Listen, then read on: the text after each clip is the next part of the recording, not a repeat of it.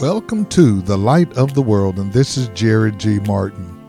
We just celebrated Mother's Day, and I wanted to bring you some additional messages to keep reinforcing the value of motherhood and how important it is for mothers to be engaged with families and for us to honor our mothers. So I want you to join us today as we talk about 10 things my mother taught me. This is going to be an impactful message, so I want you to listen in. And for if you're a mother, I want to let you know that God honors you and God's blessing and God's hand is upon your life. Be encouraged and keep praying for your family and keep praying for your children and teaching your children the things of God. Come and go with us as we walk in the light of God's Word. She stressed a college education. I was expected to go to college. I still remember her saying, Books and girls don't mix. To my sister, books and boys don't mix. Do first things first. Get your education. Get your education. Get your education. Get some sense in your head. Learn something. Don't stop where I stopped. Go further than I went. We were encouraged to learn music. We took music whether we wanted to or not, and the music teacher was mean. Sister Nelva went to the same teacher. She looked around and said, Yeah, she mean. She was mean. She was mean. She'd hit us on the hands if we didn't play right with a coat hanger. And then we had to come and we played the piano in church. We had to learn how to read music. She said, No, you're going to learn something. So we didn't have a choice on whether we wanted to participate or not.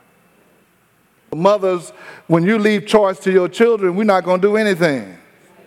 The Bible says, train them up in the way that they should go. That means tell them they're going to do it or else. They told us, or else, when we were really, really small, when we didn't know that they couldn't kill us. but that was back in the days before CPS. If you call CPS, they'd bring a switch. Go on, beat them down. We ain't got time for them. Fourthly, she taught us that God is real and that God answers prayer. God is real. Now, you can talk about God all you want to. You can come to church, you can hear about God, you can praise God, you can read the Bible. But where you learn where God is real is in the home. That's what a child is going to learn where God is real. Now, if he see you coming to church and talking about God, but coming home and acting like the devil, that child is going to put two and two together and going to figure out that maybe God's not real. Maybe you just perpetrating. If you want to find out whether the parents are saved, ask the children. They will tell you. Your parents pray? Pray. Mother did more than just talk about God, she lived for God. We saw the miracles and the manifested power of God in our house. See, we saw that, and that was meaningful to me, especially when I went to the university and the university professors who are smarter than anybody and that you are putting on a pedestal start telling you that God doesn't exist. I said, no, no, no, no, no uh, it's too late. I've already seen the miracles of God in our home, and I can tell you about one answered prayer after another answered prayer for the impossible that happens in our home. We saw God move, we saw His divine protection. He was demonstrated in our home. I saw, I, I was there when my mother would say to all of us, she says, All of you, y'all line up. You all have been selected for the army of God. You have been called and you have been, I have appointed you and have offered you to God for his service. And that was during the Vietnam War. And she says, You are in God's army, not Uncle Sam's army. She wasn't unpatriotic. She just said, I didn't raise you to go up there and get shot up and come back crazy. Five boys who were eligible for the Vietnam War in the time when our neighbors were getting killed, none of us served in the army.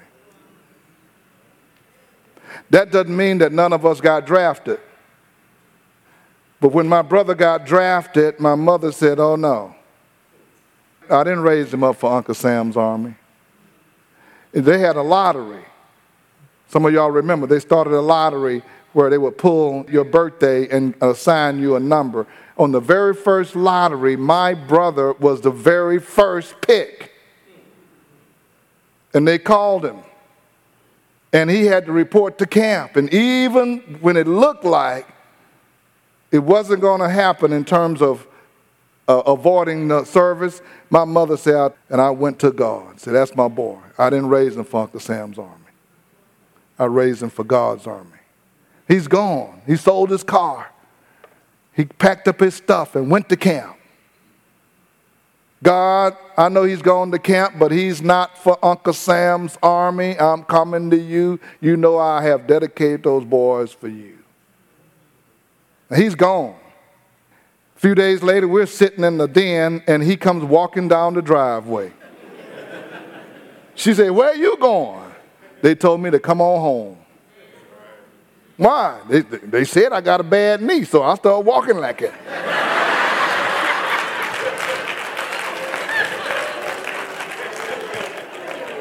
That's what they said. They said I had a bad knee. She had to do that for more than one. She said, Jerry, I remember when they called you and said you had to start reporting. She said, I held that letter up to God like Hezekiah held this letter up to God. Say, God, here's another one. We never served any time. We were in college and had a deferment. We weren't trying to avoid, but there was a lot of guys that went to college and still had to go to the army. That's just one thing that we saw how God would move when you trust God. To say, yes, that was a song we used to sing, Yes, God is real. He's real in my soul. Yes, God is real, for he has washed and made me whole. She used to sing that all the time around the house. Yes, God is real. We learned that from my mother. Fifthly, we learned to be industrious, to work, to clean, to cook.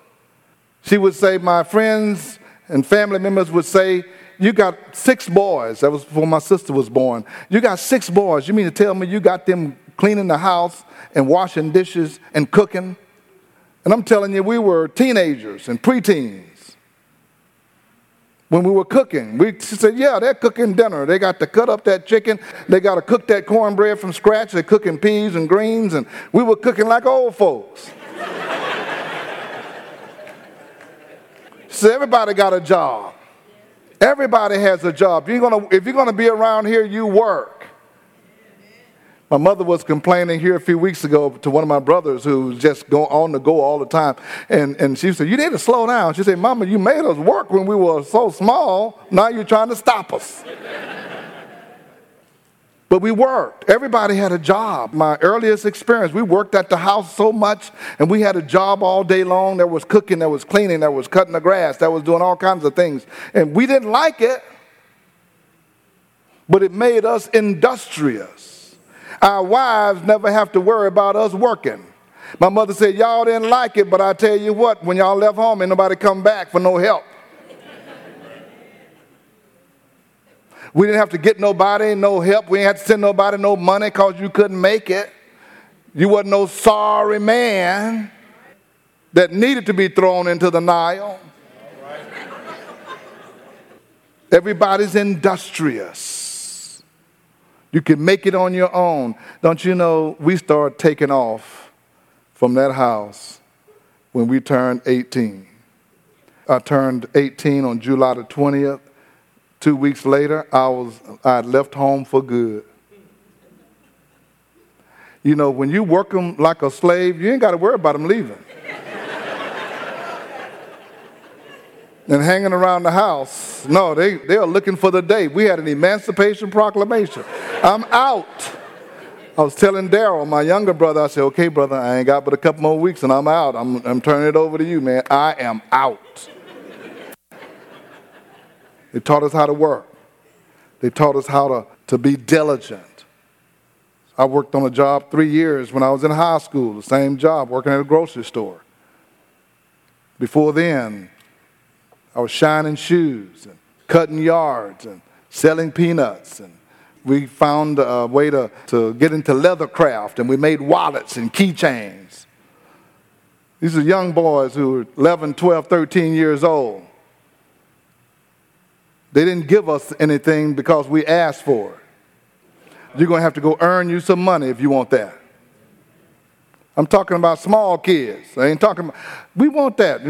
Want what? By the time you got through listening to a lecture from my dad, you couldn't have earned the money.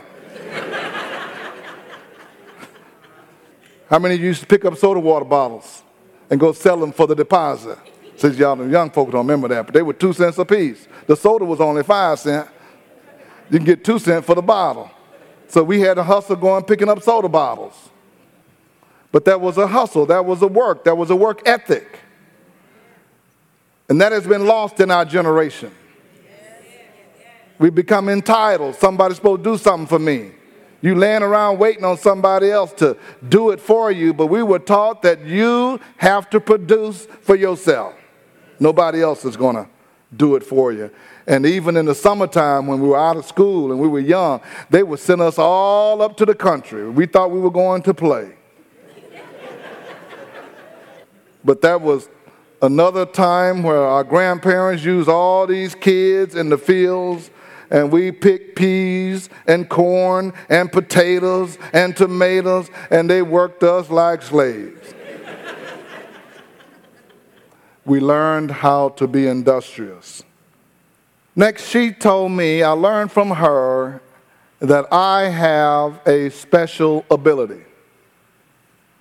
In other words, she spoke into my life particularly. You have your children, each one of your children are different. It is the parent's job to have a good understanding and appreciation of who you have. And when others may be telling you that you are not too bright, it is the parent who needs to tell you that you're smart. When others may tell you you can't succeed, it is the parent who needs to tell you that you can. This is Jerry G. Martin, and thank you once again for joining us as we have brought the Word of God to you. And we are hopeful that your life has been enriched and that you have been encouraged. It is such a privilege to come to you no matter where you are. You may be in your home or your automobile or your place of business. If you would like to hear today's message again in its entirety, you can do so by going to our podcast at The Light of the World Daily with Jerry G. Martin. Again, that's The Light of the World Daily with Jerry G. Martin. You can also join us on our website at lowcf.org. Again, that's lowcf.org. And as always, I invite you to be our guest at the Light of the World. We meet each Sunday at 10 a.m. at 16161 Old Humble Road. If you're in Cedar, Kingwood, Summerwood, Fall Creek, North Houston, Northeast Houston, you're in our neighborhood. Come and be our guest. I want to remind you that the Beacon Christian Bookstore is located right here on our campus. Almost every Christian bookstore in our city has closed, but we have an inventory of Bibles, communion supplies, Sunday school books, offering envelopes, study materials, or whatever you might need call the Beacon at 281 441 2885. Again, that's 281 441 2885. Now, for the light of the world, this is Jerry G. Martin saying, May the Lord our God richly bless you, and we'll be with you again next time.